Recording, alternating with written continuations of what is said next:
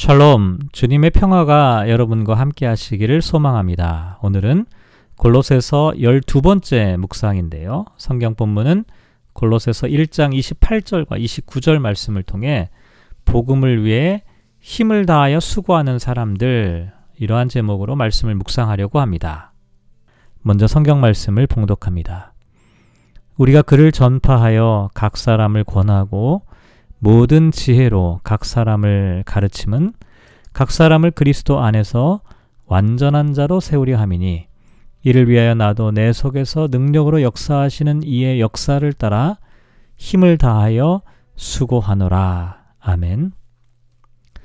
사도 바울은 골로새서 1장 23절에서 자신을 일컬어 복음의 일꾼이다 이렇게 말했죠. 다시 말해서 비밀이신 예수 그리스도를 전하는 사람이 사도 바울 자신이라고 말했던 것입니다. 그러면서 이방인들에게 복음을 전하려고 했던 이유가 하나님의 비밀이신 예수 그리스도께서 모든 사람을 위해 십자가에서 죽으셨고 그래서 모든 사람이 예수 그리스도를 통해 하나님의 영광에 참여할 수 있게 되었기 때문이라고 말했습니다. 오늘은 계속해서 복음의 일꾼, 교회 일꾼이 어떤 일을 감당하는 사람인지에 대하여 말하고 있는데요. 먼저 28절 말씀을 보면 우리가 그를 전파하여 각 사람을 권하고 모든 지혜로 각 사람을 가르침은 각 사람을 그리스도 안에서 완전한 자로 세우려 함이라고 말합니다. 바로 앞에 나와 있는 24절과 25절을 보면 1인칭 단수 대명사를 사용했는데 28절로 넘어오면 우리라는 1인칭 복수 대명사가 등장합니다. 그리고 이제 29절로 넘어가면 다시 1인칭 단수 대명사로 바뀌는데요. 어쨌든 여기서 1인칭 복수 대명사를 사용하는 이유는 사도 바울뿐만 아니라 사도 바울과 에바브라 혹은 바울과 골로새서의 공동 발신자로 이름을 올린 디모데를 함께 염두에 둔 것입니다. 다시 말해서 다른 거짓 교사들과는 달리 바울과 에바브라와 디모데의 가르침은 사도적인 권위를 갖고 복음을 전했다는 것을 보증하기 위해서 1인칭 복수 대명사 우리라고 말하는 것이죠. 어쨌든 이렇게 복음의 일꾼들 우리는 그를 전파하였다. 여기서 그는 복음의 비밀인 예수 그리스도를 나타내죠. 사도 바울은 빌립보서 3장 8절에서 모든 것을 해로 여김은 내 주 그리스도 예수를 아는 지식이 가장 고상하기 때문이라 내가 그를 위하여 모든 것을 잃어버리고 배설물로 여긴다고 말했는데요. 바울에게 가장 중요한 것은 예수 그리스도를 전하는 것이었습니다. 그리고 어, 전파라고 하는 단어는 이 초기 기독교에서 가장 중요한 사역이었던 전도 설교를 의미하는 것이죠. 바울은 특히 이방인들을 향해 이와 같은 전도 설교를 많이 했는데요. 한마디로 예수 그리스도를 복음을 전하는 전도 설교를 하는 것을 그를 전파하는 것이다. 이렇게 말하고 있는 것입니다. 그리고 그 다음에는 각 사람을 권하고 모든 지혜로 각 사람을 가르쳤다라고 말합니다. 권한다라고 하는 것은 이미 믿음 안에 있는 성도들에게 신앙인의 삶을 살도록 훈계하는 것을 의미하고 가르치는 것은 교리적인 교육을 나타냅니다. 결국 전도 설교를 통해 복음을 복음을 알지 못하는 사람들이 복음을 듣고 믿음 안으로 들어오게 되면 그 사람들에게 한편으로는 교리 교육과 다른 한편으로는 훈계와 책망을 하면서 목양을 하였다라고 하는 것을 말하는 것입니다. 우리가 이와 같은 표현들을 통해서 좀 짐작해 볼 수 있는 것이 있는데요. 바울의 초기 서신들을 보면 주로 선포, 복음 선포가 두드러지게 강조되고 있습니다. 그런데 에, 교육과 목회 활동은 교회가 형성이 되고 전승과 교리가 어느 정도 확정된 시대로 넘어가면서 비로 아, 비로소 핵심적인 활동으로 부각되기 시작하죠. 이렇게 볼 때 골로새서의 위치는 바울의 주요 서신들로부터 목회 서신으로 넘어가는 중간 과정에 위치한 것이 아닐까 이렇게 생각해 볼 수가 있습니다. 어쨌든 복음을 전파할 때는 비밀이신 그 예수 그리스도를 전한다고 말했는데요. 권하고 가르칠 때는 모든 지혜로 한다 이렇게 말했습니다. 여기서 모든 지혜라는 것은 지혜를 다한다라고 하는 뜻인데요. 자칫 이렇게 생각하기 쉽습니다. 복음을 전파할 때는 예수님만을 전해야 하는데 교육과 또 권면과 훈계는 다양한 방법을 동원, 동원할 수 있다. 이렇게 생각하기가 쉽습니다. 하지만 여기서 말하는 모든 지혜라고 하는 것은 세상적인 지혜를 나타내는 것이 아닙니다. 오히려 지혜이신 예수 그리스도를 나타냅니다. 왜냐하면 바로 다음에 골로새서 2장 3절 말씀에 보면 그 안에는 그리스도 안에는 지혜와 지식의 모든 보화가 감추어져 있다라고 말하고 있기 때문입니다. 다시 말해서 사도 바울은 복음을 전파할 때도 그리스도를 전파해야 되고 복음을 가르치고 훈계와 권면을 할 때도 오직 그리스도를 통하여 그리스도의 지혜로 하였다라고 하는 것을 강조하는 것입니다. 그리고 여기 각 사람이라고 하는 표현이 세 번에 걸쳐서 사용되고 있는데요. 각 사람은 각각의 사람을 모두 포함하는 모든 사람을 의미합니다.